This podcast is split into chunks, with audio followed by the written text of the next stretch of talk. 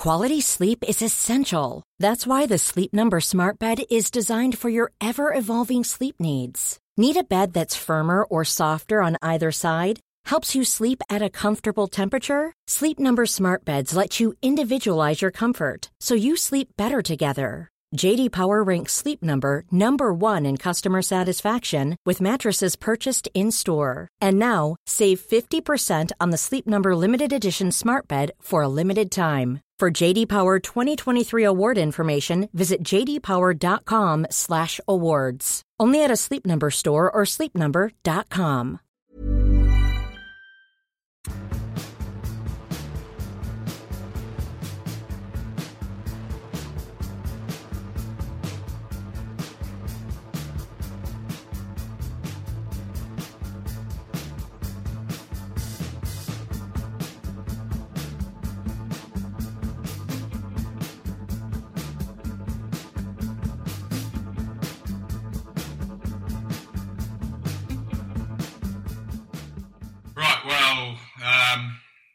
welcome back to Rule the Rose podcast. Uh, yeah, you all right, Rog? How you doing, mate? I'm not too bad to be honest. I've been speaking a lot today, so my voice is a bit more strained than it usually is, but I'm I'm not too bad. You saying? Yeah, loving it, mate. Seb, good? You all right, mate? Mm, not good. No, no, I, I haven't had a good weekend. I um spent most of my Saturday evening listening to Velvet Underground in the dark. Um, don't know. I, yeah, it got pretty low, if I'm honest. Makes you uh, makes you realise that maybe being thirty isn't the worst thing in the world. That there are there are worse things to life than being thirty. Um, I know I'm not. We're not actually allowed to talk about this. So I'm gonna. You know, We, we did promise. told by Rosa we got slapped on the wrist by Rosa, so we're not we're not going to go there. Um, let's get it out of the way. Timothy Sherwood, he he came to White Hart Lane, he left the victor on uh, on this occasion at least. Uh, no no real positives from that game, are there, lads? Mm, Have you seen that video of Madonna kissing Drake? yeah, I have. I have, I I've seen indeed. that too. Yeah. I I- I Have you seen his Have you seen his reaction afterwards, where it looks like he's physically about to throw up? Yeah, because I saw the stills and I was wondering at first if this was like one of these kind of out of context stills that that had been, you know, that it had been engineered to make it look like he'd reacted that way after Madonna kissed him, but he legitimately reacts that way immediately after she kisses him, doesn't he? Yeah, it looks like a primary school kid when like he, he thinks a girl's going to give him lurgy. But that that physical reaction of him looking like he's about to throw up is how I felt when I kept checking the score and, and half watching the game at work and saw that they'd lost. And um, I was not at all pleased when the goal went in. There was an occasion in which a, keyboard came very close to perishing under both of my fists. Um, and I don't imagine people have been all too pleased with that occurring. So I managed to, I think I just punched my knee instead. But uh, I, I thought even a goal down they'd get back into it. But it, from even half watching the game, and I haven't.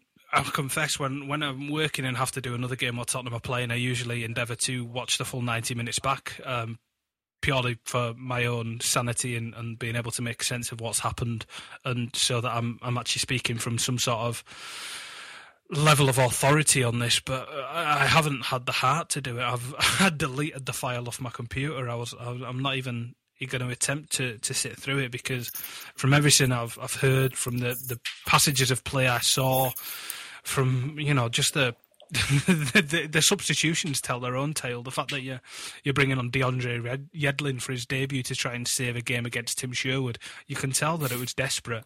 So it, it just uh, it seemed like an extension of the Burnley performance, It was, which is um, exactly what we didn't want. And Yeah. I was uh, I was I was not at all pleased. Uh, I mean, it's nothing against Aston Villa.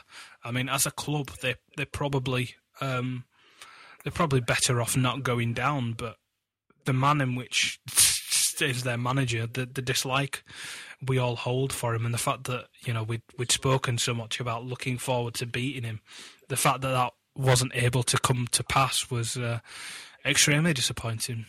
I liked how uh, after the game, Raj, because I, couldn't resist that that picture cropped up. Um, it was Sam Tai that posted it of Sherwood just grinning like a Cheshire cat in the in the post match press conference, and I just I, I just I knew you would be the one that would take the biggest objection to that, and I I MMS'd that to MMS Christ. Uh, I sent, I sent that to you as a picture message, and your response of would rather you'd sent me a picture of your dick was just was was fitting. Um, uh, I, I, I, just to apply my mature, if it exists, human, begrudging kind of head on this. On a on a kind of just on that on a base level, you, you kind of have to think, you know, going back to your old employers and kind of sticking it to them like that. You've got to like think that he must be top of the fucking world at the moment, Sherwood. Like that is that's like dream scenario for him, isn't it? And it's so horrible that it has to happen against us. Like it just oh but it, it was just it was written, wasn't it? Come on, it was it was I know you guys didn't want to accept it, and I'm kind of doing an inadvertent told you so, but I'm not gonna be as, you know, blatant about it as some might be, even though I'm kind of doing that right now. Um, but it was it was it was just it was there. It was in the stars. It was uh, the film narrative would have painted him as this heroic champion, whereas we were like the evil, embittered kind of you know baddie in this tale. Um, but it's not. That's, that's, not the case, is it? Um, it's not the case at all. I mean, it, it, there's been a, as you'd expect, a pretty negative reaction on Twitter uh, after this result, um, and it seems the cat cries. I mean, Pochettino out, for example, was trending in the UK um, after the game, which I think a lot of that you have to attribute to the fact it was Sherwood that we lost to. So you know, there's always going to be that silly reductionist kind of opinion that you know, old manager beats new manager, thus old manager equals better, which quite clearly isn't the case.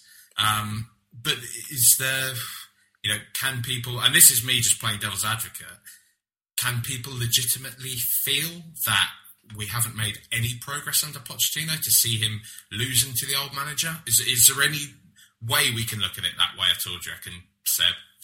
No, I don't think so. I, I, and this is this is this is a real problem because I reckon now that um take the the show thing out of it for a minute, and you know what in 2015, it's almost like having to deal with a reaction that comes after this kind of loss is actually worse than the loss itself. Yeah. Because I remember watching the game and, and um, I, I mean, I, I, when Benteke scored, I knew how the game was going to finish. Just because, not not necessarily because of the fate of the whole Sherwood thing, but just because it's of just how we play. Ability, which, I, which I've never revealed to either of you before.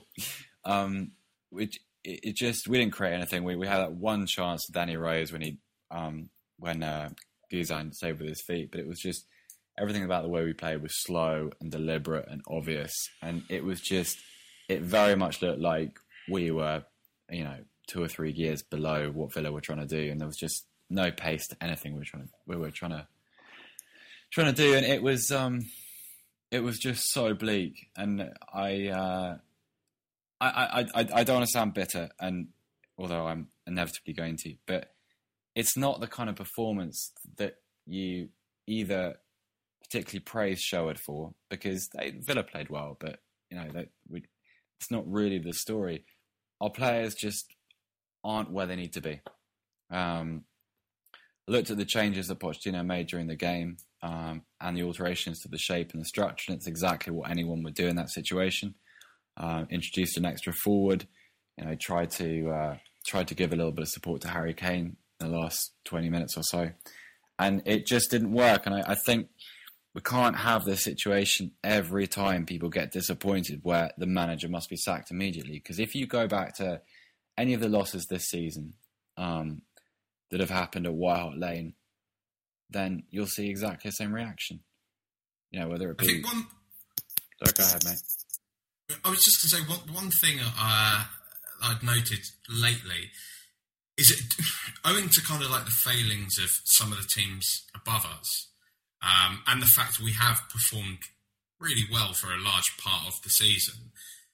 I almost feel that like the supporter expectation has shifted slightly because it seemed to be that there was a groundswell of opinion at the start of the season that this season's a bit of a write-off. That you know what happens happens. We give this new manager now time. We let him bed in a squad. quite, quite. We let him bed in a squad, and we we see how best we can perform under the circumstances. And the I better turn that off before iTunes try and sue us. the financial constraints that were potentially, you know, agreed upon or placed upon the manager for his first season after the failings of the big summer splurge the year before. That you know, we, we we're going to see what happens here, um, and it doesn't really matter about the the end of the season because this is now this is the start of a project. But Yeah. because we've gotten within touching distance of that top four, people just kind of want to really push us. So I, I can't concentrate at all, Raj. You, you're throwing me off here, mate. I hurt myself today. This is pretty much saying more than I If can uh, still feel do, succinctly at least. Sorry, I was just going through. This is my Sherwood playlist. Sorry, mate. um, just that you know people's expectations have changed, and I think it's it's important to to to try and rein it back to how we felt at the start of the year, and not how we feel as a result of the season kind of changing. Yeah, I, Um, I, I think that's a really good point, though. That that that that um that sort of free hit mentality that you brought up, because a lot of the people that you know around September, October, going, yeah, you know, it's all laissez-faire. Let's just see what happens. You know, come April, and all of a sudden you want to sack the manager because uh, if you know an individual ninety minutes or you know a series of games after a cup final hasn't quite lived up to your expectation, and it's just what annoys me is not necessarily the persecution of the manager. It's just the kind of the. it's just- Fuck's. Go on, Seb. Keep, keep, try and keep it going, mate. I can't. It's too distracting.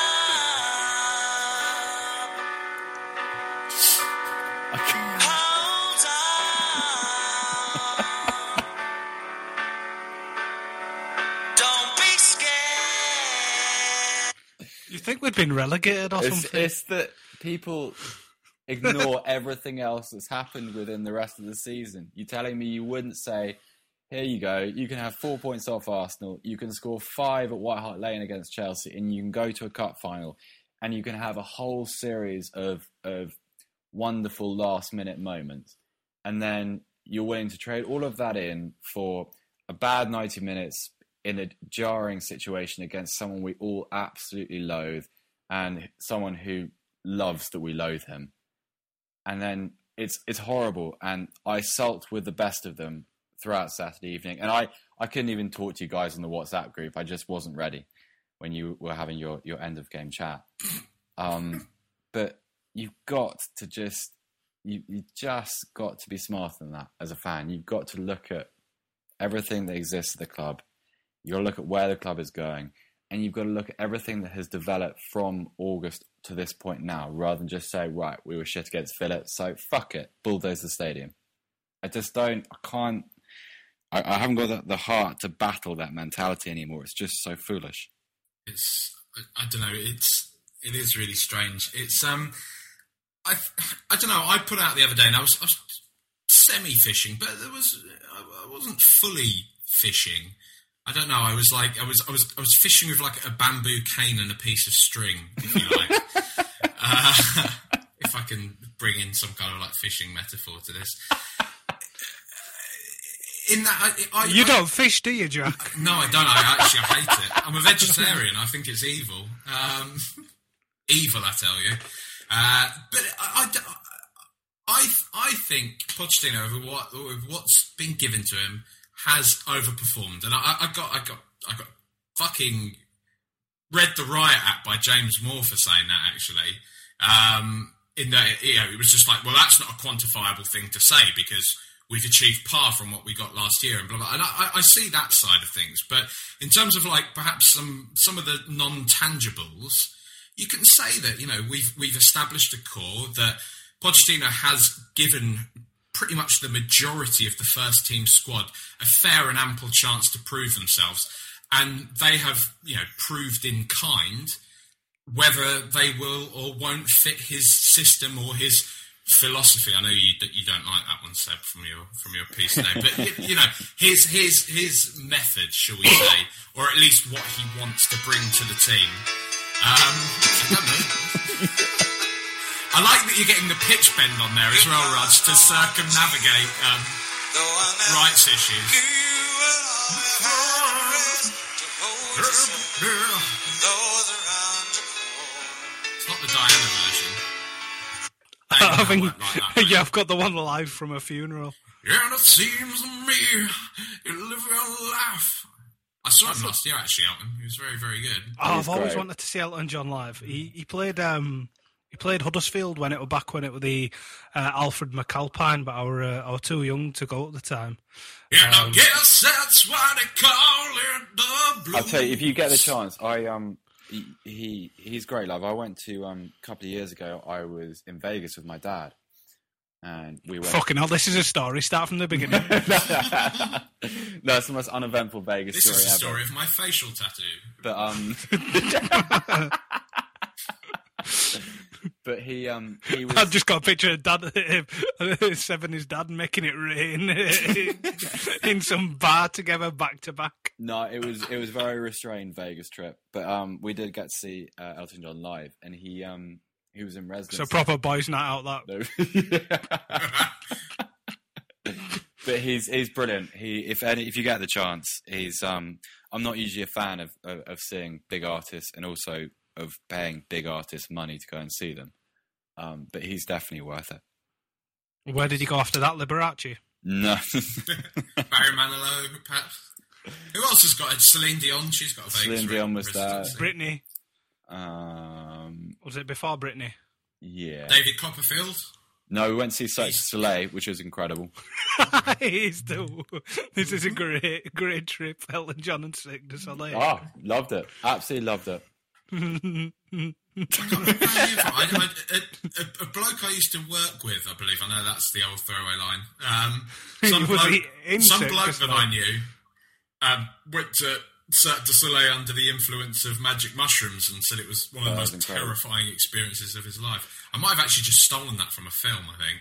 I don't even think that's a bloke. I think that's No, I- from Get Him to the Greek. There's one from uh, Maybe the person that told me that stole it from the film because I'm pretty There's, sure someone um, told me that. There's one where um, I'm talking shit. my mates once uh, gave uh, another one of our pals um, hallucinogenics on bonfire night, and he thought that the fireworks were following him, and it was one of the funniest things you've ever seen. Him running away from fireworks that are nowhere near him. Dear God. Um, so you know, Pochettino. He's he's. It's not uh, right. If we are to, in any way, critique Pochettino, because I, I I can understand it. I think a lot of the frustration does come from people believe that just because you're not going to jump on the manager's back, you feel that there's, you know, they they believe that people that aren't kind of like laying into Pochettino after every defeat feel that he's completely infallible. That oh, they're just brainwashed because he's this young foreign bloke and he ain't some cockney, so that means they just love him. I mean, Do you uh, do you have to- anyone in, if- in, in, uh, specific in mind when you do that voice, Jack? I, I, there's there's several candidates. a several blend, a blend of characters that we know. yeah, a blend of blend of characters and personas and what have you. But it's, it's a, you know, if, if you had to kind of appropriate any sort of blame or criticism of what Pochettino's done this year, is there anything that immediately springs to mind for either of you? defense. I, I think the defense is very chaotic. Um, I love a lot of what we do on the pitch, but I am, I, if you take, and this is this is this is nothing against Michel Vorm because he wasn't to blame for anything that happened on Saturday. Um, but if you if you take Hugo Lloris out of our season, it starts to look very bad indeed. I think because he um, Yeah. He's our best player, though. You could say that about any. No, but if you remove a, it- he- if you remove the best player from any any squad, He is our if you, best if, player, if you, but if you take De Gea from from Man United, Yeah, well, that that's definitely true as well. But if you if you with Lloris, I mean, he, he is our best player, and, and I agree. But the amount of chances we give up is amazing. Um, I mean, forget the amount of goals we've actually conceded, but the amount of times that uh, having you know your best player doing good things in a match is part of football, of course it is. But the amount of times we've had to rely on Lloris to do something exceptional in the last few minutes of a game or during a game to put us in a position to, to win it. I mean, think of um, think of Leicester on Boxing Day when they battered us. Let's be fair. Um, Yeah. I mean, I've seen enough Pochettino to, to completely believe in what he's doing, but if there's there has to be an improvement somewhere, then it is in that area because there, there at times Vertonghen and Dier have looked like a really good partnership, but at times some of the other combinations and actually Vertonghen and Dier have just looked like they they've never met. I mean, it, Do you think just there's a bit of a, a, a an over reliance, dare I say it, on Dier at the moment? Because A little bit, it seems as though like he, he, he, yeah, he was making these kind of like fleeting appearances here and there, and really impressed every time he did. So I think we said it on you know, here we- we, that he was impressive. yeah, and we've ch- we've championed like Pochettino's meritocracy and all this kind of stuff. That if Dier's earned his place in the side, then he deserves to play. But then on the other side, this is like a really young and still very inexperienced defender Yeah. who is now playing elite level football. Right? Yeah, the Premier League, if you want. The, by elite level, I mean one of the, the top five leagues in the world. Um, and he's playing against like some really fucking good teams week in week out now. Um, it, it, it may be that it is a bit too much too soon that you need to kind of blood him in a bit more slowly. he's not going to give this up, is he? This is the raggediest podcast we've ever recorded.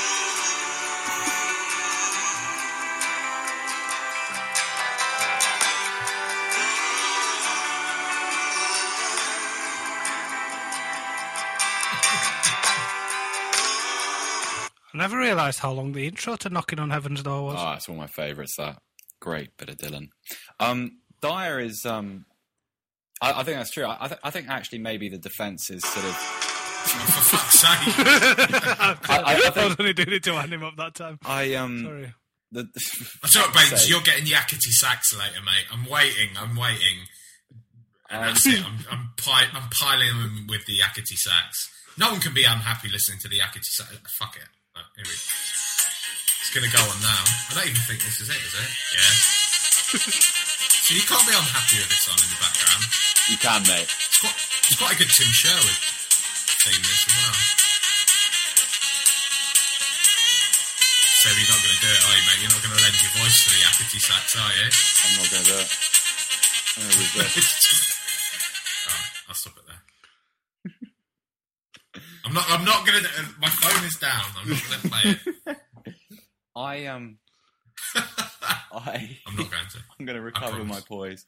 Um, I think that the, the Dier, Dier is. Um, I think Dier's a really good player, and at times we we've seen he, he can be a very composed defender. But I think it's fair to say that you know, no one really thought he'd be playing as much as he as he has done, um, and also that our defence has uh, shows all the hallmarks of, of underinvestment. I think that um, my the faith that I had in Fazio about a week ago has been sort of has been dented a little bit by what happened on Saturday because he was um, he was roasted by Agbonlahor. He was, and, and also what we've always said is that he's someone that you want against a physical opponent, but then you put him up against a physical opponent in Benteke, and he gets beaten to the flight of the ball, which was I don't know, it's just it's very disheartening to see. Um, and I don't know whether that's a coaching problem or a personnel problem or a little bit of both. But either way, it's got to change. It's got to improve. Um, so if I had to make it, make a criticism, then it's probably that. Shall we? Uh, Can we Right. stop talking thing- about the other, the other thing, I make a serious point other than play music out is, um, the, the- right, quick, Seb. Fucking play something now, mate. Quick. his his, um, his substitutions are um, uh, questionable at times. Um, there's been a few occasions where they've actually worked and where you've raised questions over them, and you've wondered, oh, what's happening here? And there's other times in which they've they've they've been really odd. Like um, the one that I always come back to, just because I think it's the one that's traumatized me the most, is when he managed to take off um, Soldado or Kane. I think it was Soldado. He took off Soldado and, and Townsend off against um, Burnley away in the cup. And left himself in midfield with Dembele and Paulinho, as we all know, who are the axis of evil and should never be seen in the same midfield band together for, for as long as time remains. Um, but he did, and we, we lost grip of the game from then on. And it's little things like that that you know, if, if I can see him, if you can see him, if we know that these are things that should be avoided, hopefully he, he would have picked up on them too. And obviously, I completely agree with the sentiment behind him over how, him having overachieved. Um, I don't think it's too soon to have said so. I think hopefully there's a there's a stronger end to this season to than than what we've been presented thus far. Um, but at the same time, given the sort of trajectory of, of the club and, and how the players have reacted. It's almost a, a mini Bielsa situation with their fitness levels. It's the first time they've been asked to, to run and perform to this level as much. Um, Southampton fans aren't really surprised to have seen us tail off in this manner because they've done similar. Um, with Sherwood specifically as well, he, he did get the better of Pochettino last season as well. So there is perhaps something on some level there where he's where he understands what is needed against that sort of side. Um, so there is there is things for him as well as the squad to work on, and to have come as far as we have at, this point, I think that is a, a massive positive. But there is no need to say that the work is completely done. I think that would be going over the other Yeah. the other side of it a bit too much. And just to to be realistic in your assessment and to say the work done to this point is fantastic, but to carry on at the same rate and to improve at the same rate is, is still something that is needed quite dramatically. And if the if the transfer window is to be as as positive as we can, then um, then that would be fantastic as well because we need to to back this manager and and and back the the infrastructure that's there at the club because we know the biggest mistake that we've made in this in this ENIC time period in this era they've had at the club is to just repeatedly rip up the the blueprints of what they've started and, and try again too much and we we have to avoid that at all costs Yeah, I agree. I, uh, I don't normally want to give airtime to such things, but I, I feel it's just important to take you through the timeline of a uh, of an account that started following and interacting with me um, shortly after the defeat on Twitter. Um, it's it, it- the Twitter handle is at m Pochettino, but he spelt Pochettino P O C H E T I N N O. Um, and there's like a crude Photoshop of a clown with Pochettino's face on it. Does sound um, very not- witty just by the way you're describing it. Well, wait until you hear some of these golden nuggets um, of just brilliance, basically. Um, his the first tweet on the timeline is uh, new to uh, Twitter. Uh, fuck you, Sherwood. Okay, well, I, I kind of agree with that sentiment. Um, the second tweet on his timeline is I love Lamela. I love his bargain price. I love Lamela. I'll let him shag my wife, which is kind of doesn't make sense on several levels. Quite a neat little that's one rhyming off your couple though, timeline isn't he's, he's stolen that one off you He's plagiarising me, the bastard. Yeah. Yeah, I know, right? Um, to Trump gold right there. That's, After, yeah, mate, come on, right? That's how I get the hashtag numbers, bro. Um, oh dear God, just just put a bullet in my head. Um, no, uh, for a warm down, I am making the lads jog from John O'Groats to Land's End twice. That's, that's great. Uh, here's another one. My new tactics are ZW, zero width. I don't. Uh, that, that that's that's lost me. That one. Maybe it's just training today. I'm going to try Eriksen at centre back today. Fazio has the pace to be a natural left winger. My tactics for Burnley away was spot on. Bore everybody shitless, worked a treat. So you should check that one out, listeners. It's uh, it's comedy gold. yeah. That'll be in all of our follow Fridays. That'll be. Uh... Um, He should be worried out of the eighty pe- the the forty people that he's followed. Sorry, that you're one of them that he thought would be an appropriate I know, um, target I know, for. mate. Do you know what I'm saying? Like social clout, mate. That's what that's what I take it. That's You, what I, that's you know what? I, I if you and it's worked. I've just pub, just publicised the bastard. may have Fuck. five thousand followers by morning. Will do. That's the power of the trunk, mate. That's the power. That's the power right there.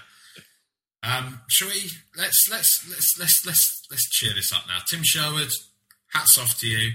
You're a horrible gilet wearing bastard, but No, you he know, wore a coat, not a gilet. He got very that's upset true. about that. Yeah, that's true. But you came. We we were horrible to you, rightly so. You were horrible to us, but whatever. You know, in this big game of chess that is life, you know, you took our pawn on this occasion. Just remember that, though, Tim. It was a pawn. All right. we still we still get the king. Yeah. All right. Even though he retired a few years ago, I wasn't making a Ledley King joke. Fuck that. Edit that bit out now, Baines. Um, anyway, let's move on. Newcastle. Um, we are speaking to old friends of the show, Taylor and Bestie, but I believe there's only one of them. I can't remember which one it is, but they're both bastards. It's Taylor. There we go, Taylor. Welcome back to the show. But you're one of our most frequent guest. I don't know what that says about your and how you spend your times and your evenings. That you're, you're available to us whenever we ask. But we're, we're very grateful. That's it. I'm, I lead a very sheltered life. I don't get out much, so you know I can come on your podcast whenever you need me to. But not a problem. Yeah, always a Worried with all this talk of boycotts that you weren't going to come on and speak to us. Uh, That's not what you were planning, was it?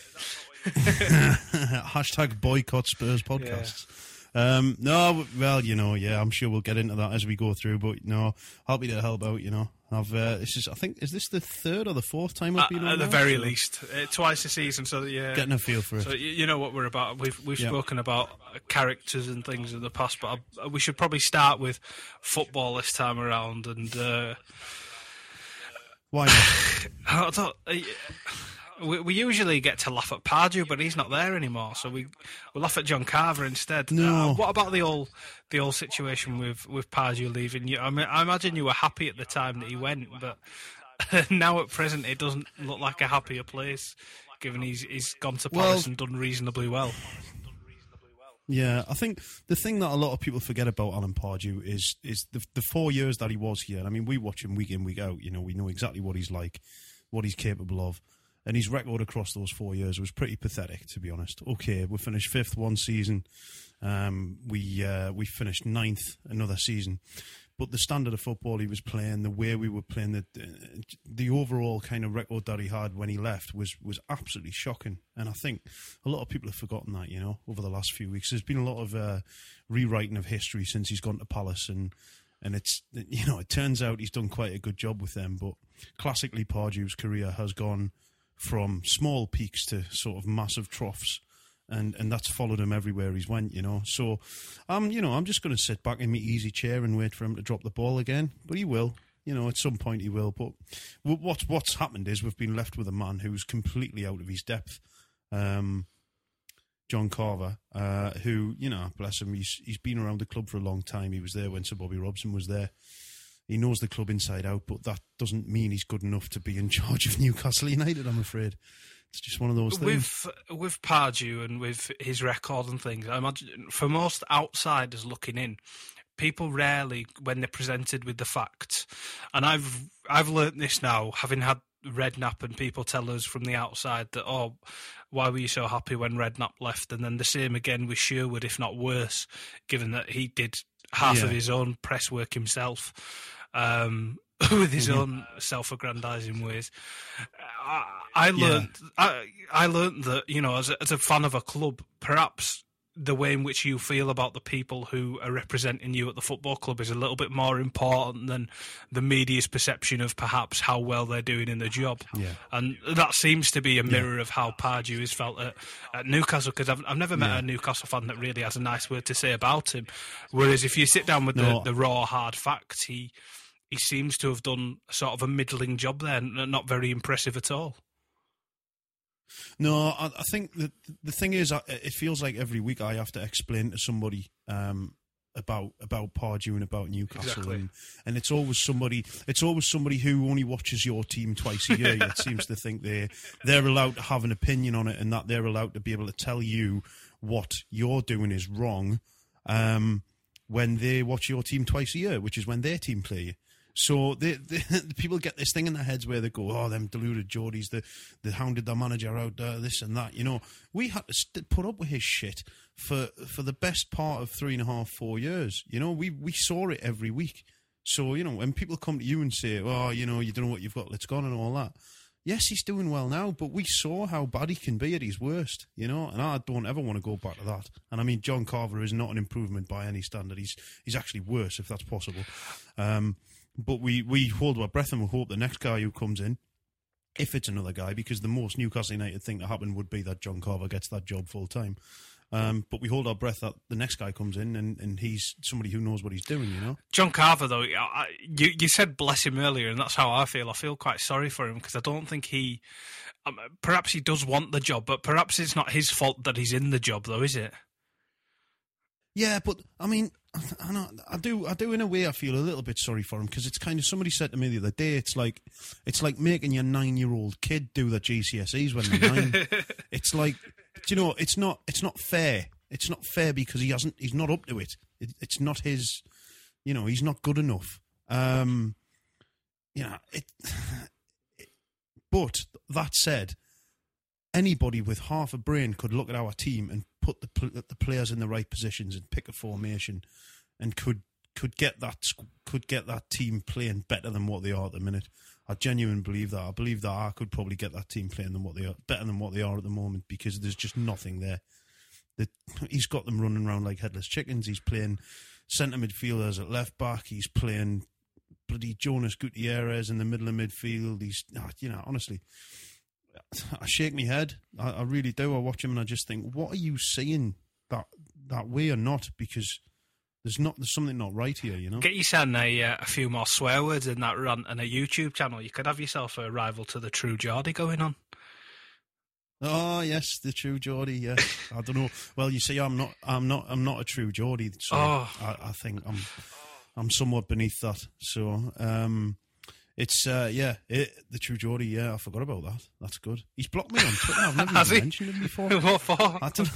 Yeah, I don't know. I've never. Well, I can't even. He ask him, occasionally, So he occasionally it just- pops up in my timeline where he does. He's he's got a, an unhealthily large following for a man who just sits and swears at his computer on a weekly basis. But he, he Yeah. saying that, I, I reflect on the podcast that we put out, and perhaps he, one shouldn't throw stones when sat in glass houses. But um, Yeah, he's um, yeah, I know. I he's, think he's really popular.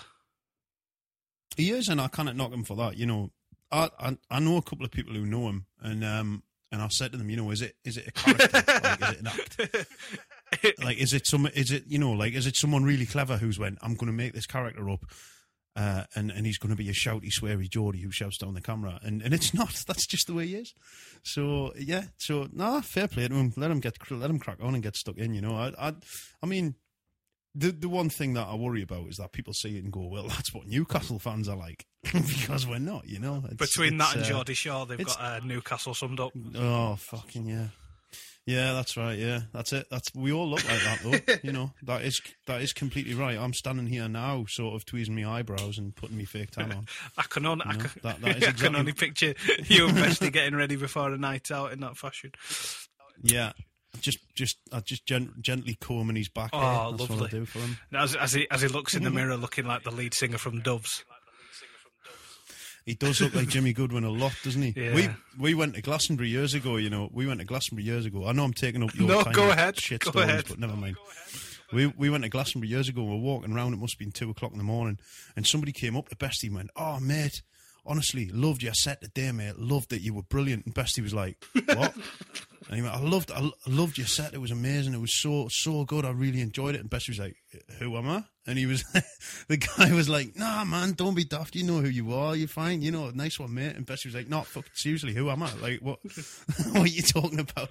This kid had him pegged. We we got it down to either Jimi Goodwin out of Doves, or the singer out of the Thrills, um, or Brian. Blessed. Brian Blessed. But I'm, I'm pretty sure he wasn't doing a set at Glastonbury. La- Was it yeah. not? Rolf Harris Yeah, was on, might so might be him. Rolf Harris was on. Yeah, um, I've got a list. I've got a, a Hmm. list here in front of me of the running order. Admittedly, I don't write it. Seb does. One of them, uh, I'm not entirely sure what it means, but I'm going to ask it you anyway, and hopefully you do. It Go on says the the bullet point Uh, is financial results, theories as to the missing money, and then 20 million in brackets. And I can only imagine that this is Yeah. something to do with Mike Ashley and Rangers and whatever the hell's going on in that particular transaction. What what happened is people have eagerly awaited our, our accounts coming out this year, you know, in, in, in the way that, that people who think they know what they're talking about tend to do.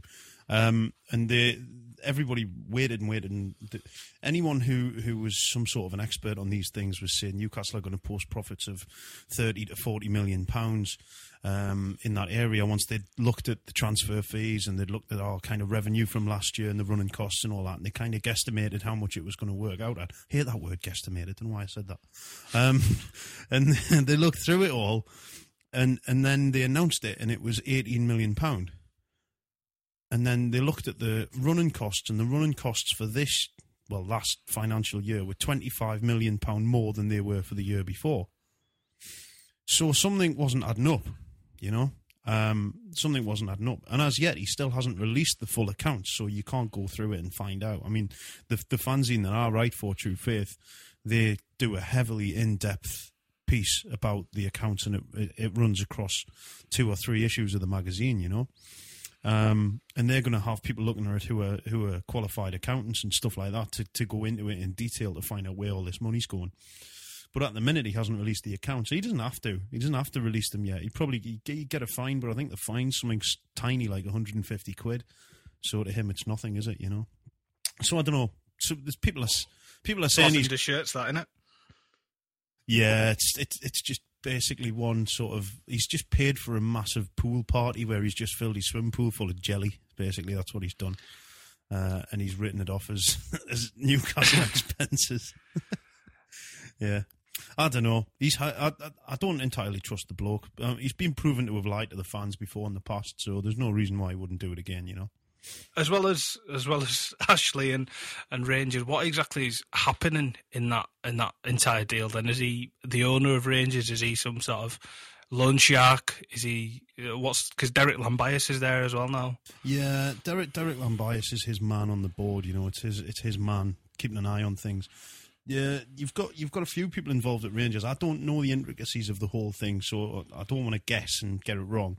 But as far as I'm aware, Ashley kind of owns the retail element of Rangers Football Club in the same way that he owns the retail element in Newcastle United. Um, the only difference being he doesn't actually own. He owns a certain amount of shares, but he can't own more than a certain percentage. Um, and with the Rangers thing, he's lent them money, so he's give them a loan of ten million pounds, um, and he's lent them a load of our players as well. So that's and we, and we have a threadbare enough squad as it is, you know. So uh, it's it's a funny situation up there, but the Rangers fans really don't seem to like him. Um, you know, and I can I can get on board with that. I, I think they're uh, they're showing us how it should be done, you know, with the, the protests and stuff that they've had. There's that David Conn article as well recently, in which he essentially just boiled down the club to now just being that you are ex- essentially just collecting broadcast and commercial revenue and, and not really challenging for everything. The suggestions that you, you purposefully throwing cup competitions, and uh, Ashley wasn't happy that Pardew once attempted to get through into the Europa League group stages and little things like that. So, is, what's that like to be like as a, as a fan to to watch your club just exist as as something to line Ashley's pockets rather than challenging or at least attempting to better itself? As, as that's the reason why we support our football clubs, isn't it? For for that for that slight hope that it may become something special. It's it's a it's a really hard one to, to watch because I mean I've I've been a Newcastle fan for over twenty years now. You know I went to, went to the first my first game when I was ten. Um, Was this your version of the Alan Shearer advert? yeah, I made that pie. Oh, I was driving that metro. Fucking terrible advert. That anyway. um, yeah, so I've been I've been in Newcastle for over twenty years, and and and it it's not it's not the club I love anymore. You know, it really isn't. It's it's not a part of the community. It's not a um, it's not a centerpiece for the city anymore like it used to be. It's it's his own private uh, advertising board, which he splatters his blue and red shite across um, without the club benefiting from it in any way, shape, or form. Um, and this whole attitude of of of kind of not wanting to not wanting to play strong teams in the cups and stuff like that. Now I know a lot of teams do it, and, and Newcastle are probably one of the few clubs who actually come out and say, whereas there's other clubs who will do it but just don't say it. But it doesn't make it any easier as a, as a fan to, to see that. And the the Leicester game in the third round this year was was just disgusting. I was it's one of the few times when I've actually thought they threw that game. They actually put that team out to lose. And and I never ever want to think that about my football team, you know. Um it's it's sad. And referring that, that David Conn article that you referred to at the start there, I mean, it was a brilliant piece of writing and my the, the editor for the for the True Faith, Michael Martin, was involved in it quite heavily. He he was quoted in it quite a lot, and what he said's right. It's it's a zombie club, you know. It's a zombie club, basically sleepwalking from from one season to another. Ryan Reynolds here from Mint Mobile. With the price of just about everything going up during inflation, we thought we'd bring our prices down. So to help us, we brought in a reverse auctioneer, which is apparently a thing. Mint Mobile unlimited premium wireless. Ready to get 30, 30, bit to get 30, bit to get 20, 20, 20, bit to get 20, 20, bit to get 15, 15, 15, 15 just 15 bucks a month. So, Give it a try at mintmobile.com slash switch. $45 upfront for three months plus taxes and fees. Promo rate for new customers for limited time. Unlimited more than 40 gigabytes per month. Slows. Full terms at mintmobile.com.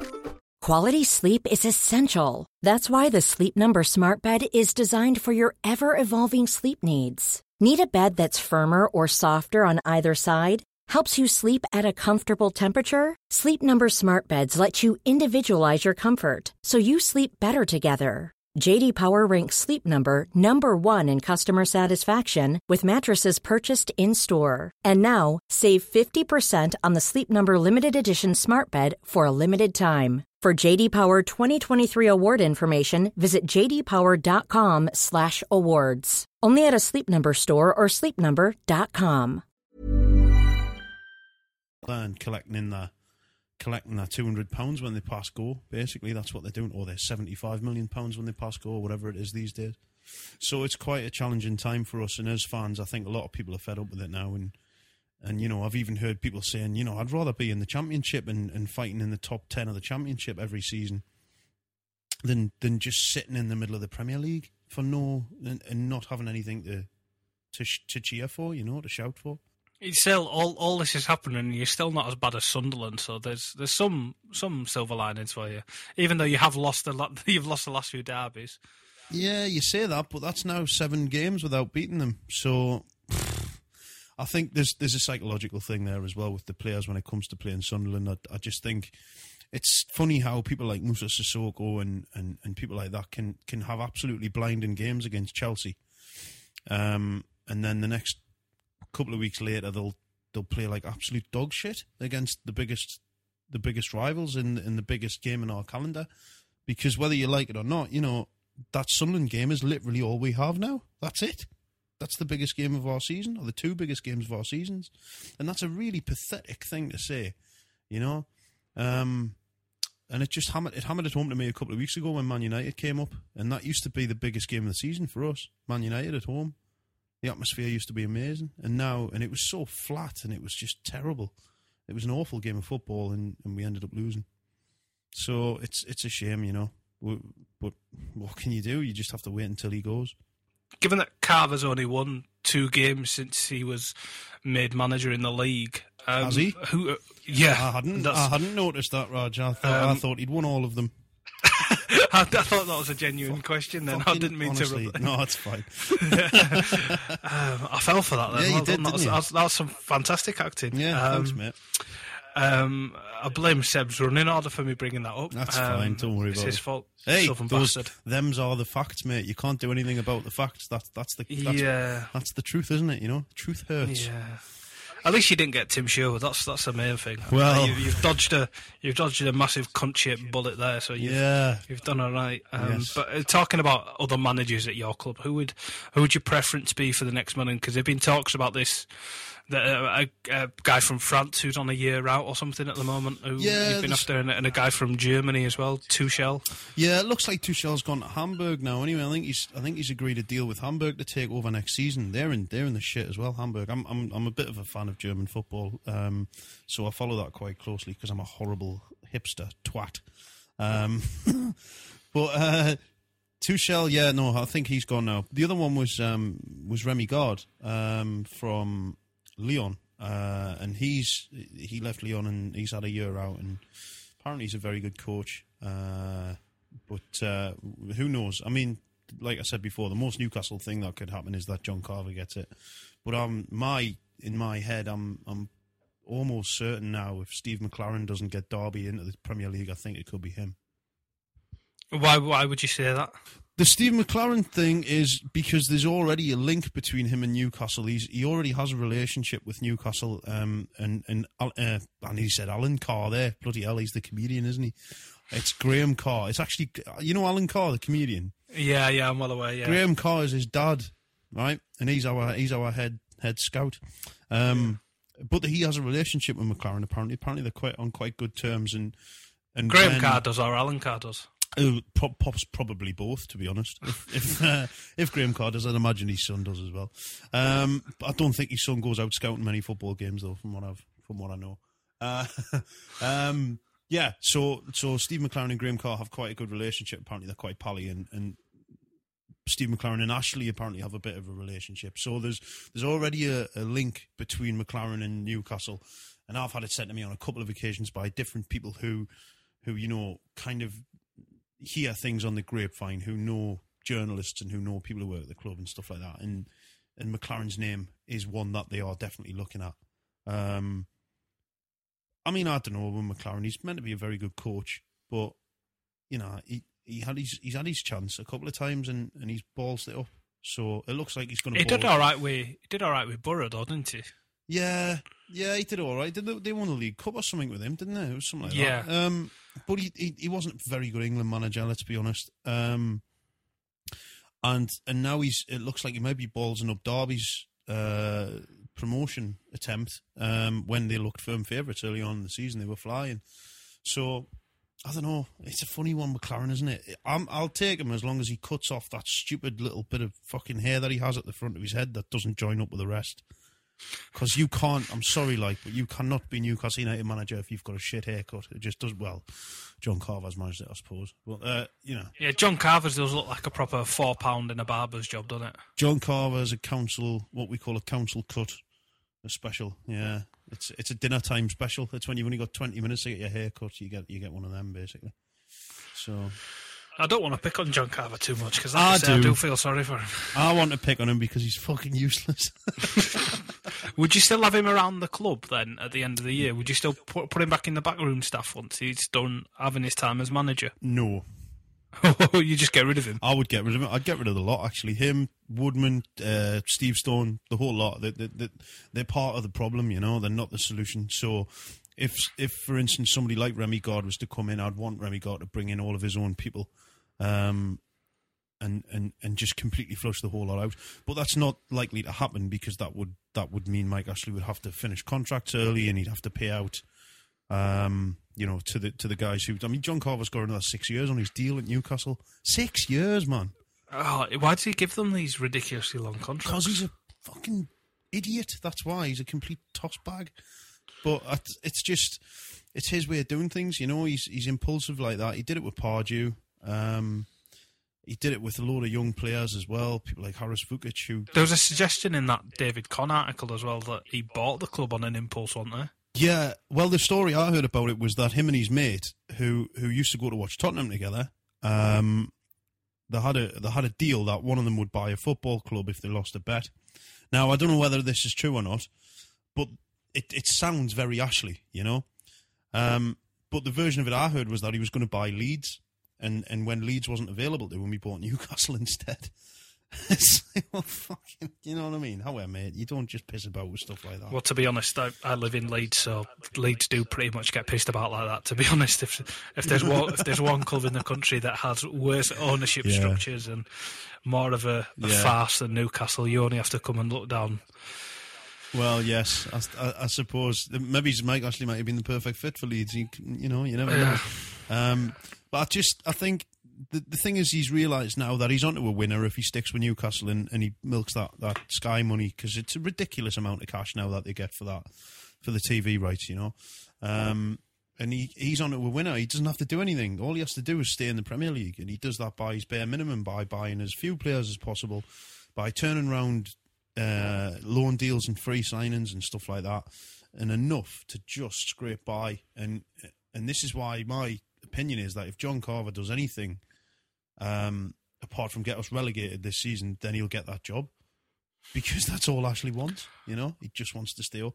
What do you make of, of Tottenham then? We've, we, I think we've we've pretty much summed up Newcastle and the fact that you're not very happy with what's going on there. But what do, what have you, from an outsider's perspective, perspective even, made of made of how Spurs have done this year? Because it, it's from from our perspective, we we've done all right to be honest. I've enjoyed I've enjoyed watching Spurs this season. I really have. I, I've always kind of. I think I've said this to you guys before, where and probably some of your listeners might go, "What are you saying that for?" But um, but I've I, I, you know I've always thought of Newcastle and Spurs as being kind of a, a roughly a similar sort of size clubs with decent sized grounds and good support and stuff like that, and they should be up there challenging. And you guys are, you know, you're kind of pushing on, and and some of the players you're bringing through are the types of players I want us to sign, you know, but we don't. So it's it, as a, as an outsider looking at Spurs with a slightly sort of green eye, I suppose, because you know, all right, you, well, you've got your plans for your new stadium and stuff as well, haven't you? So you you know, Spurs are doing all right, and I like Pochettino. I think he's a really good manager. He, he seems like a sound bloke as well. I like the fact that he didn't speak English, and then suddenly he just went, "Ah, fooled you all." I speak English now. I think he, he he actually did speak English, and he was doing on the Southampton training ground. He just refused to to the English press because he didn't want to give them didn't want to give him any excuse of um, of just you know misquoting him and, and you know running away with him and so. Ah, right, yeah, yeah. I just, I love the, I love the idea that he just was like, no, no, no, you speak English, no, and then one day he just went, ah, fuck all he is, I do. Suck on that, but no, that's obviously not the case. Fair enough. I like him. I like him a lot. I'm going to have to ask you about Harry Kane as well because I, I know you're a big fan. Um, he was a, he was he was he was a bit of an inside joke at the start of the season for Spurs, but um, he's he's turned it around. He's he's Ah, absolutely he's- fantastic nah, now. He's a great player. I know. I know. I took the piss quite a bit at the start of the season. I took the. I, I had a bit back and forth with you guys as well on Twitter and stuff like that about him. Um, and no, you, you, you know, you have to hold your hands up with the lad. He's he's been brilliant this season. He's been stunning. Um, he reminds me a lot of Alan Shearer. Where, um, if I'm going to relate it to something that I know about, um, he, you know, that power, that sort of popping up in the right place in the box all the time, and just being on the Johnny on the spot when he's needed, and, and he seems to be able to to drop deep and pick the ball up and beat people, and he's strong and he's good in the air, and he's just a complete striker, isn't he? Um, and now he's playing for England and scoring goals for them as well. So you know, best of luck to him. I, I think he's a great talent. I think he'll do really well. Um, you just want to hope you can keep a hold of him. You know, that's the thing. Yeah, that's as is always the way with Spurs. If we can keep all of our best talent, that's always the question. But if I uh, just to end, ask you for a uh, a score. Sorry, I was just going to say it's ten past eight now, and, and there's every chance Liverpool will be about four 0 up. So because we're playing, playing Liverpool tonight. yeah, so- I'll, I'll uh, I'll let you get off and, and enjoy uh, John Carver's um, masterstroke, his finest hour. Well, I'll at Liverpool. yeah, I'll the Spurs game on on Saturday. Was it Saturday this week? The Spurs, yeah, it- Sunday. The Spurs game on Sunday. Yeah, Sunday. I'll, I'll Sunday, not be yeah. there. Um, I'm I'm taking part in this this this boycott action. yeah, I didn't ask you about that. If you want to tell us about the boycott first, Yeah, and then, I, I think um, what's happened is basically it, everything that's been going on over the last couple of years with Newcastle and with Ashley has just come to a head. And after that last derby defeat, because of the, the completely spineless and cowardly performance that we put on, I think a lot of people got exceptionally pissed off with it. And and then a few supporters groups have kind of kicked up and said, "Look, uh, we're not having this anymore. So we need to make a point to say that we're not happy with the way the club's being run." Um, and the only way we can do that really is by is by not turning up. Um, so we're not going to go. Uh, there's a lot of us are not going to go, and we're going to meet in Leazes Park before the game. Um, and and there'll, there'll be a few of us there. So hopefully it's to make a point on on telly because the game's obviously on Sky. Um, and it's to make a point and say, look, you can't piss us about because we'll this is what this is what will happen and it's it's not the be all and end all the boycott isn't the only thing that that is going to happen there's going to be more uh, planned uh, protest stuff going on across the the rest of the season no doubt through the summer um, and I think people are just at the end of that tether now. You know, we've we've we've been beaten down for so long that eventually you've got to kick back, haven't you? What's the goal? What the ultimate aim? Yep. The ultimate aim is to is to, to force Mike Ashley to, to sell up. You know, um, the, the the caveat coming with that is that if there isn't a buyer, oh Liverpool have gone one 0 up. I've just got a little flash on my phone there. Never mind. Um, the the the caveat to that is, is if there isn't a buyer coming in, then there's nobody to take it off him, and he and he won't go unless he gets his money back. Um, but I think the ultimate goal to start with, I think the goals are going to change as we move, but the ultimate goal to start with is just to make them feel as uncomfortable as possible. Um, and if we do that by there being ten thousand people less in the stadium on Sunday, then that's the that's the first point, for, the first protocol for us. You know, we do that first, and then we move on and we do other things.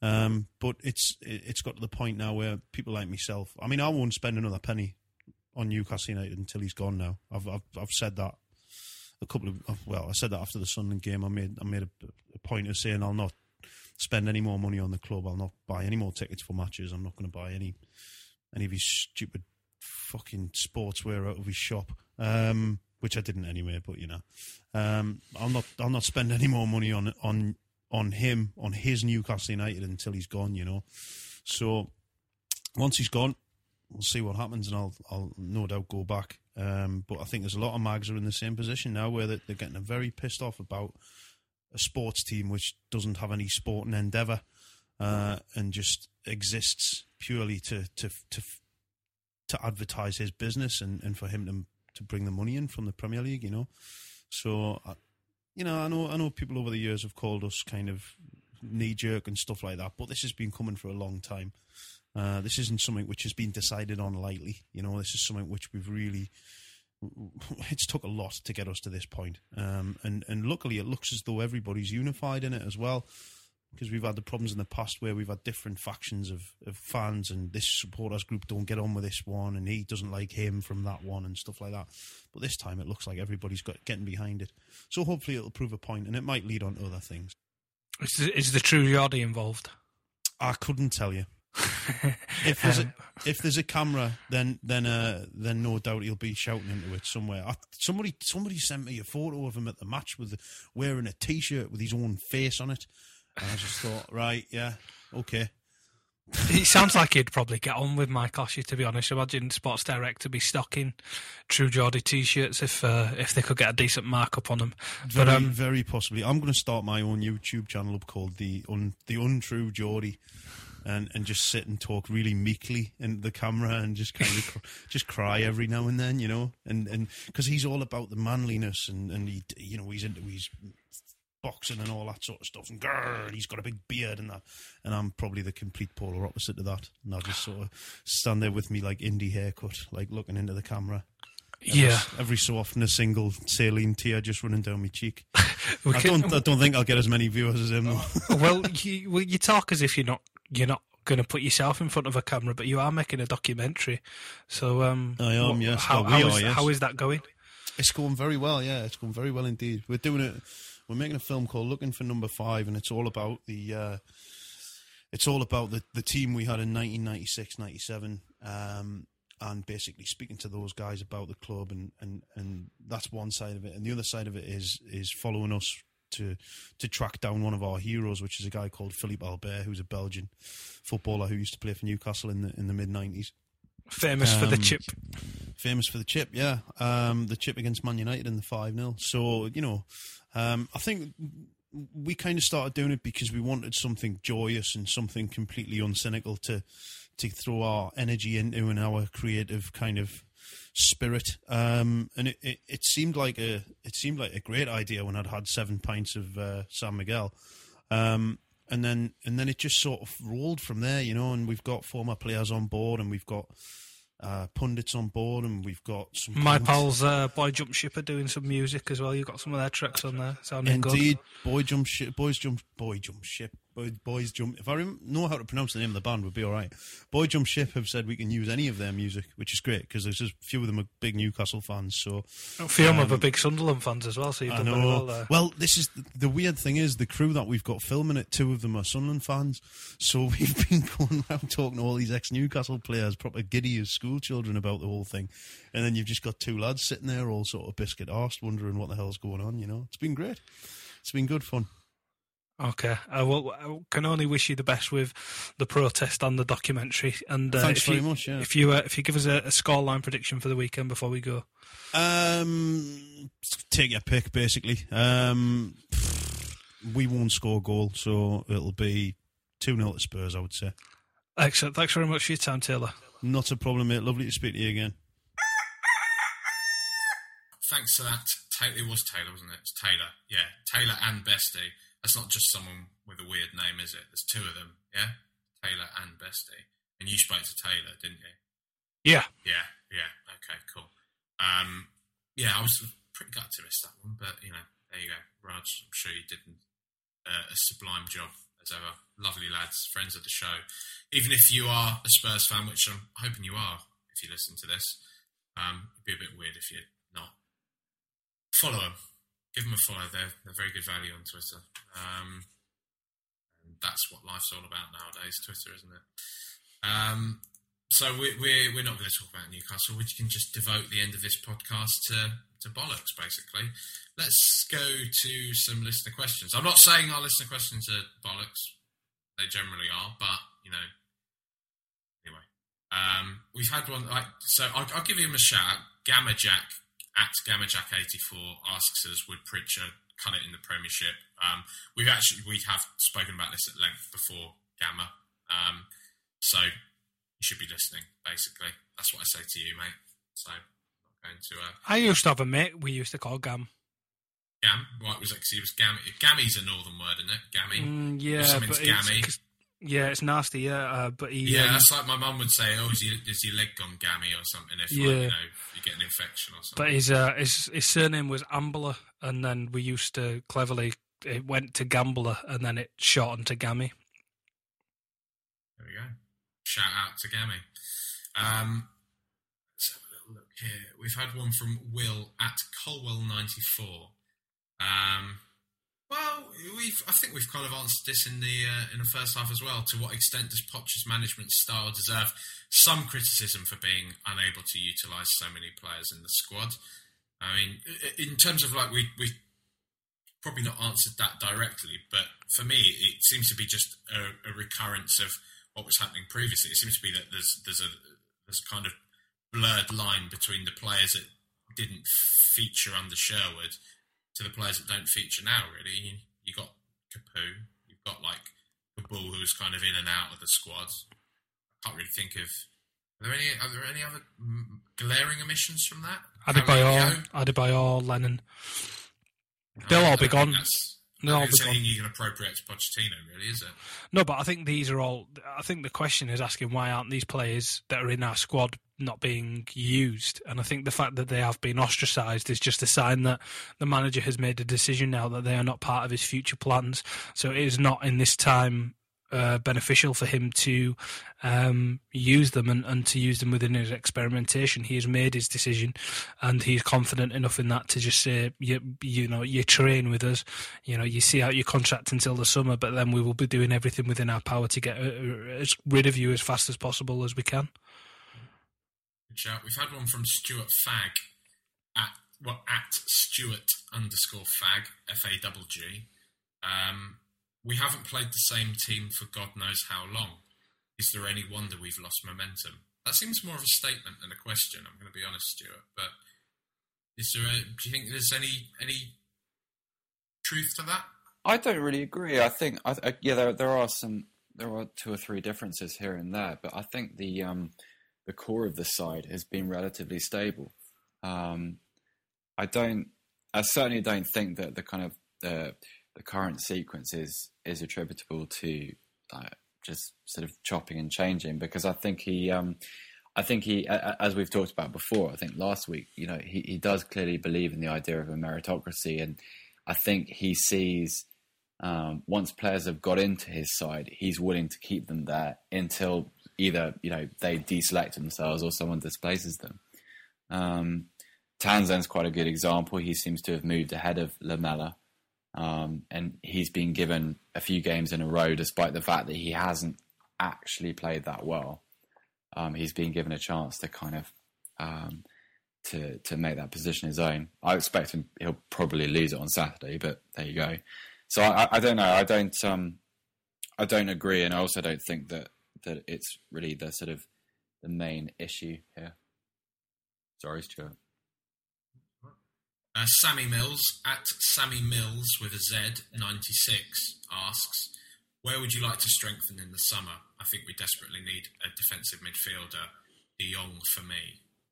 Um, I think we, we again we have kind of spoken about this on previous podcast episodes. So just in summary, probably say striker, defenders, Yeah. and I'd like some pace. An upgrade, an upgrade on Mason. Yeah, maybe. And De Jong's not a bad shout because I think he's out of contract in the summer. But I um I don't think he's a priority because I, I think Mason is is fine for the time being. I, I really Yeah, yeah. really would quite like some some natural width. I want you know a right and a left sided player who can actually play on those sides and stay on their touchline. Not necessarily. What do you make of? Sorry. No, mate, go. on. I was going to say, what do you make of Bolasie? Because that's a name that a lot of people are calling for. But uh, uh, just to say very quickly, my friend who's actually a Palace fan isn't even convinced by him. I'm not convinced honest. by Bolasie. I I think he he has really good, really pronounced purple patches, but I, I still think that when when he drives with the ball towards goal, he's not even sure what's going to happen next. I'm not sure he's, and also given given where he is in his career, and given that he's he's a, a Premier League player rather than someone from abroad, he cost a fortune. Um, It- I think. it's kind of like, well, why bring in Bolasie when we've got a similar player in Townsend that is already bedded into Yeah, the squad? and I don't think he's really anything. better than anything that we've got either. I don't. I mean, he he's he's playing really well. You know, fair play to him. But uh, is he is he worth the amount of money? Does he provide the, a, a significant upgrade on what exists already? And I, I don't think so. I completely agree with that. I think he is a bit of a fart in the wind in that, you know, you'll be able to smell him for a little bit, but once it's gone, it's gone. Yeah, he's a kind of um, he's kind of Darren Huckerby type player, not stylistically, but in, in the kind of the place that he currently occupies Didn't Darren Huckerby once score the greatest goal of all time? against Man United. Mm. Yeah, yeah, he did. But then uh, I remember, um, I think it was, um, I think it was Gordon Strachan said um, that Darren Huckerby is a scorer of great goals, but not a great goal scorer, and and that's kind of how I think about Bolasie. Just he is a he's a he's a producer of, of wonderful moments, but he isn't necessarily a wonderful player. I Um, saw a, a decent little YouTube compilation, which was pretty telling of him not long ago, um, where it was like kind of like one of these Yannick Bolasie's best bits type compilations, whereby you see him do some like neat little tricks, skin a couple of players, and then just have no end product after that, Yeah. you know, and that that kind of is the sort of player he is generally. I find anyway. he's a lot of fun. times I've seen him. He, he- Yeah. he's great to watch, and he's he's really enjoyable, and he absolutely roasted us at the lane. Um, but I don't. Um, if you were to give me the choice between him and uh, Konoplyanka, it's Konoplyanka every day. And You've got a massive money. thing for him, though. Oh, he's a really, really good player. I really like him, and um, yeah, no, I would. Uh, I'd be very happy if if, if He's he- like your version of what Ben Davies was for me last season. Mine's a more exciting uh, obsession, though. Yeah, don't say bad words about Ben Davies. I, please. you know, you know, I'm a Ben Davies fan. You know this.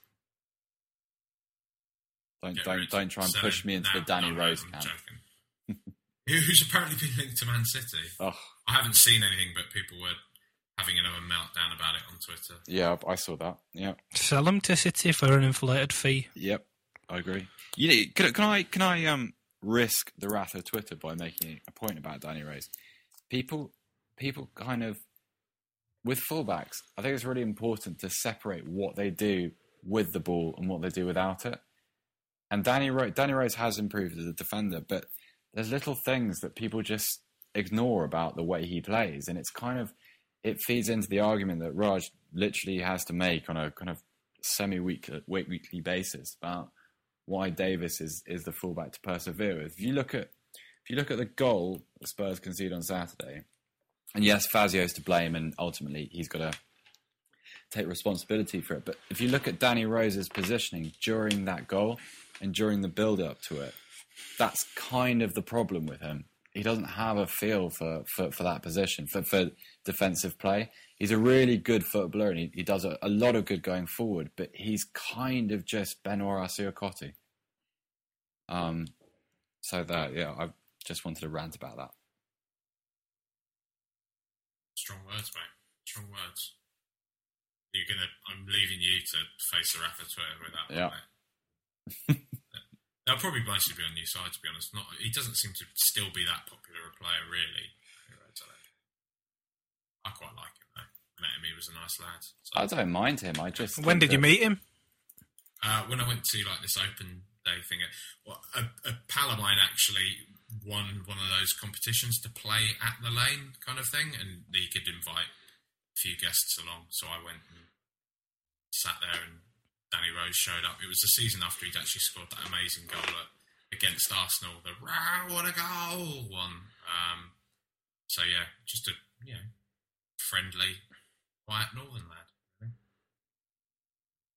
There you go. It wasn't as exciting a story as I hoped it would be, to be No, honest. it wasn't. It was, it was all very stock answers in a kind of stale, you know, club tour environment of like, and here's Danny Rose, and Oh, was he forced to be there? yeah, yeah, yeah, yeah, completely. So it came out. That was the Ardiles as well, though. So that was quite That's nice. nice. Did you offer him your cup? I didn't. I, I sort of said, uh, my dad really likes you. You're one of his favourite players, and he was like, cool. Um, nice one. Just didn't. Yeah, but how do you re- how do you respond to that though? What did you? I don't know. I, I, I, I, I froze. Right? I, I was scared. I didn't know what to say. Did you had to say expect a hug or something for, for him to? I got a picture of him in which I look exceptionally camp. I'll, I'll maybe tweet it afterwards. So it's really annoying because I haven't really been like, hey, I've got this picture of me and Ossie Ardiles, which is awesome because I'm proper teapot next to him. Um, but that's not homophobic trope, is it? Perhaps it is. Sorry if it is. I didn't mean it to be. No, too late Fuck. now, mate. I'm afraid. It's my Malky Macko moment, isn't it? Malky who? Malky Mackay? Malky Mackey? I don't know. Fuck it. I don't care. He's a cunt. Uh, Yeah, this Malky who? Mackey, I said. Malky No. Mackey. Malky Mackay. Yeah. All right, all right, babe. All right. Wind your neck in. uh, mugging me off. Um, In front of your friends. In front of my pals. I haven't seen the Football Factory in years. I'm uh, quite tempted to rewatch that. Just fantastic. Nick Love is one of the worst filmmakers I think I've ever come across. It's it's good fun in that it's completely shit. Yeah, it's it's that bit where like he's doing his garden with his la- lawnmower and that, and he just gets really mad and gets really happy because they've drawn Millwall and stuff like that. It's it's Yeah. one of those. It's so bad. It's uh, it's not even so bad. It's good. It's just it's just really bad. I mean, it's not as bad as Green Street. Green Street is something even worse. It's I don't understand why they hate journalists so much. I mean, obviously given So that, given our given our profession, that that's the thing. But I didn't realise the the football hooligan journalist hating thing was a was a thing that happened in real life. But apparently, it is. Do you know? I think it's quite a weird thing. The the casting of Elijah Wood was just. They're just trying to sell the film, weren't they? It was what to say Yedlin, wasn't it? Sorry. uh, It was probably the US more, audience more, is halved again. Oh, it was, dear. it was more, it was more their Bongani Khumalo. And I'm safer in saying that because I don't believe we have a South African audience. No, I I've wouldn't have got thought a couple of lads. Saying that. Um, right. My so, only experience of South Africa is the World Cup and that one lethal weapon, where every time there was anyone bad from South Africa on Patsy stage, Kensit in it, isn't yeah, it? with the well? with the, yeah, with the terrible accent, yeah. And All that guy right. Yeah, I'm but- going to kill you now, eh? every time every time that's on, my dad has to do the accent. It is shocking. There's proper some really like terrible dialogue in that film as well. I swear one of the white South Africans at one point as well genuinely says the line, I hate the blacks, which just it begs belief really. If how's that's gone through the script editing? True to life from a lot of the South African. Again. Yeah, about twenty years ago. Let's move away. Let's move away from this one. Um, Sean Gormley, this is a decent little segue now into our, our usual content as the season winds down. Sean Gormley, at Sean. Oh, before you ask this, PG-17. Jack, Go on, go. Um, did you realise, as I tweeted out the other day, that True Detective is airing while we're off? So while the podcast is is otherwise uh, inactive When while the it summer is running on, uh, June it starts in June, so it'll be June to July. There's only about eight episodes, I think. Um, Maybe again, do a little special. yeah, but I, I'm going to be disappointed that it's not overlapping the season. We could. I think it- um, Announce the marquee signing that we can talk about, and then just talk about TV. what marquee signing are we going to make in the summer? Danny Ings. You know what I mean? There we That's a marquee That'll be it. signing these yeah, days. That'll be it. Right, yeah. We can, we can call it the Danny Ings podcast, and then just talk about Colin Farrell and his lovely handlebar moustache. Have you seen the? Uh, what did you make of the the the advert? I'm I genuinely the thing I'm looking forward to most is hopefully for one to seeing Vince Vaughn act because he hasn't for the past fifteen years since like I remember watching like Swingers for the first Swing, time, he's exceptional in Swingers. very and like that's one of my that's one of my favourite films. Yeah, it's brilliant. and just that actor, I haven't seen. He's making films like Delivery Man and that shit one at Google. It's like, come on, man! I know you're making decent money, but just you used to be exciting, and Did hopefully, you- the other the other half of Swingers. Did you see Jon Favreau's latest effort, Chef? No, I've not seen it yet. But his his career is slightly better than what Vince Vaughn's been. you, you know direct, he directs the Iron Man films. that He um, used to. He did the first two. that um that that scene with Favreau in in Swingers is one of the best scenes that's ever been written. When he um, With the voicemail, yeah the voicemail scene, So good. it's just So brilliant. good. It's absolutely brilliant. I actually wrote about Swingers because I think it's one of the most honest portrayal of male bonding and friendship that there's ever been on film. That that that slightly the, just the fear of like failing and things like that because there is all that bravado and everything in Vince Vaughn's character, but the fact that Jon Favreau's character is so honest and he just he's so so sad all of the time. It's so much more honest to what it is actually be like as a as a twenty something trying to make something of yourself rather than you know as you see most of the time. Like if you if you watch Swingers and then watch an episode of Entourage or even like the Entourage film, you sort of go, oh, here's here's reality and here's Hollywood porn. Yeah. Um, Sean Gormley, Sean at Sean PG17 says, with the Game of Thrones leak, do you guys plan to watch all of them at once, Oh, good or still week by week? Good I can't watch Sean. the four and wait a month for more. Which, if, if anyone's unaware who who listens to this, there's been some kind of a fuck up in that HBO have tried to start their own on-demand. No, no, no, it's not that. It's, Is it um, not that? I thought they- no, how it that- had gotten leaked. No, um, from what I can tell by the very passive aggressive HBO um, press release about this, is they've essentially done what they've always done and send out preview copies of several episodes to journalists and uh, websites and things so that they can get their articles and things lined up well in advance of the episodes coming out. so that, you know, the press privilege essentially, like when, when I get sent records or something and you're specifically told, do not, you know, you've been given this link. If we find out this individual link has gone elsewhere, we'll know that you've leaked our album. And it's like, fair enough. You, you know, you take, you take that seriously because you don't want somebody to come down on you with the, the power of a thousand lawyers. Um, who- whoever gets, if someone gets caught for that, they are. But they have, they have. The, They've HBO, HBO have essentially said in that press release, um, we've realised um, one of the relationships we had with somebody or something like this, where these has been, you know, the privilege has been um, has been abused, and uh, we'll be looking to this matters. Um, in more in more detail over the coming days, and I'm coming to a conclusion. But it is essentially them saying we know how this got out now, and we'll be coming down and uh, and smashing the shit out of whoever we find Oh, out has they're it. fucked. They are Oh fucked. mate, trial by combat, lovely. Trial by combat. making a- Um, that's good. Uh, but yeah, are we gonna? I've watched two already. That's that's Um, that's you can't say any more than that. I I. Okay. I I I have three um, in the dodgy fashion that they have been released in, and um, I've got the first one in, in proper 1080p. So I imagine I'll I'll probably sit and watch all four at some point um, because um, the thing I fear, and my excuse for doing so, would be that I don't want to inadvertently see a spoiler for, say, episode four. I want to be ahead of the curve, and then once they're back onto being in their weekly schedule, I'll once again adhere to watching it on a weekly basis. But when it's there, and you, you know. You, you know, it's not really your fault. You just, you just sort of, you're going with it. It's, you know, there's no real lesser of two evils. It's just, you know, following the the crowd. Essentially, you you just you know you do it really.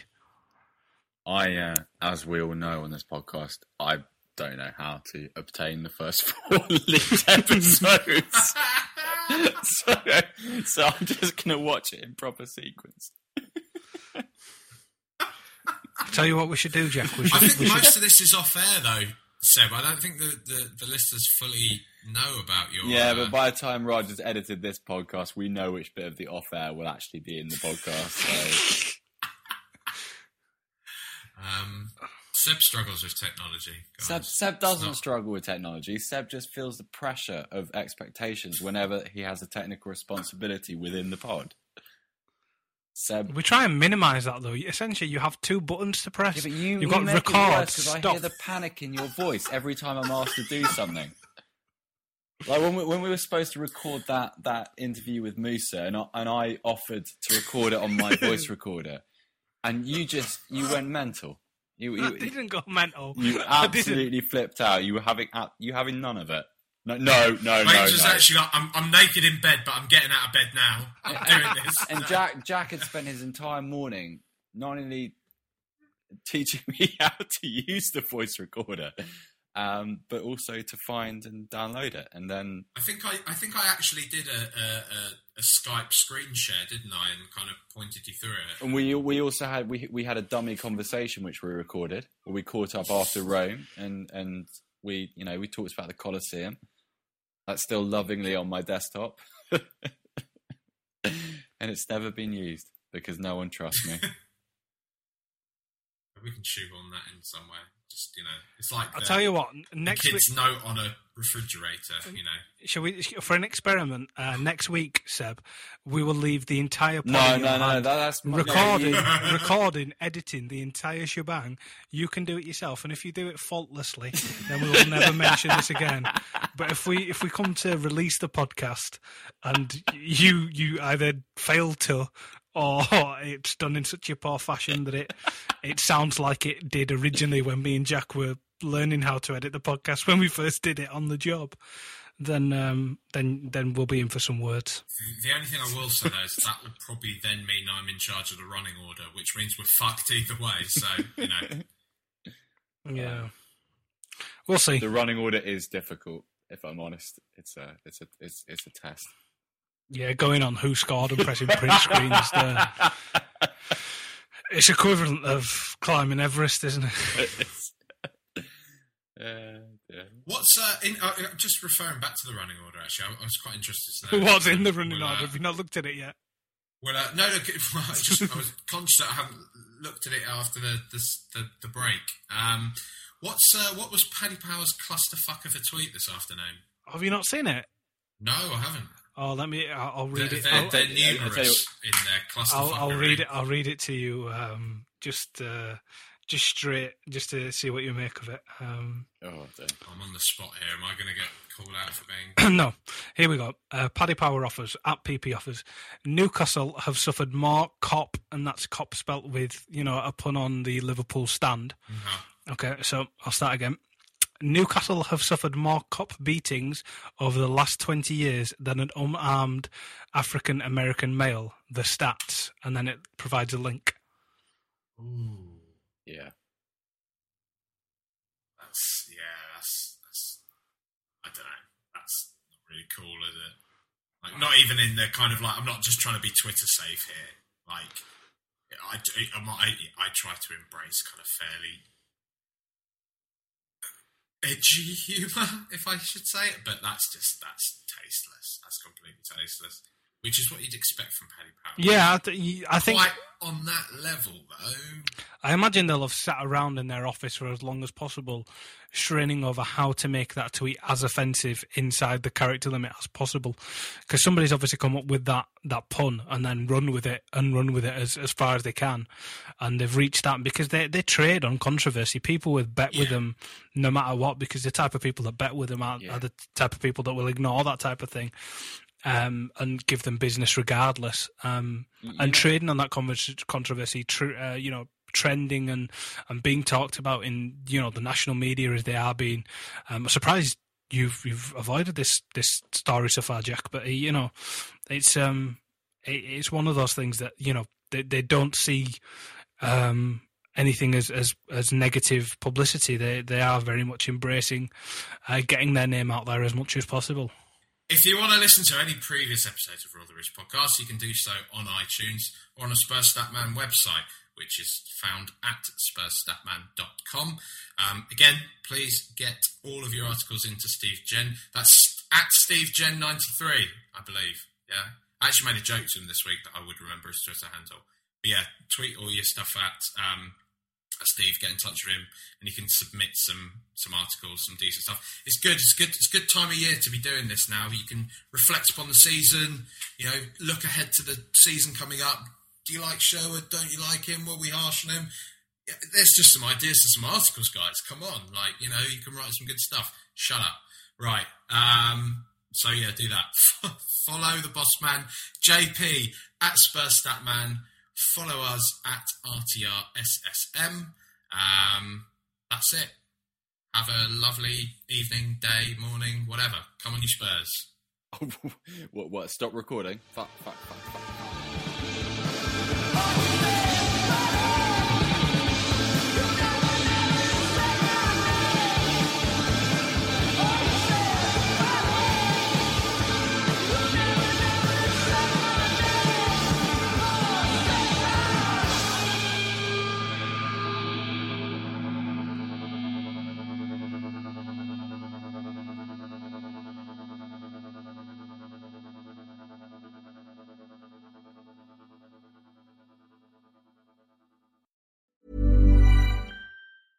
Planning for your next trip? Elevate your travel style with Quince. Quince has all the jet setting essentials you'll want for your next getaway, like European linen, premium luggage options, buttery soft Italian leather bags, and so much more. And is all priced at 50 to 80% less than similar brands. Plus, Quince only works with factories that use safe and ethical manufacturing practices. Pack your bags with high-quality essentials you'll be wearing for vacations to come with Quince. Go to quince.com slash pack for free shipping and 365-day returns.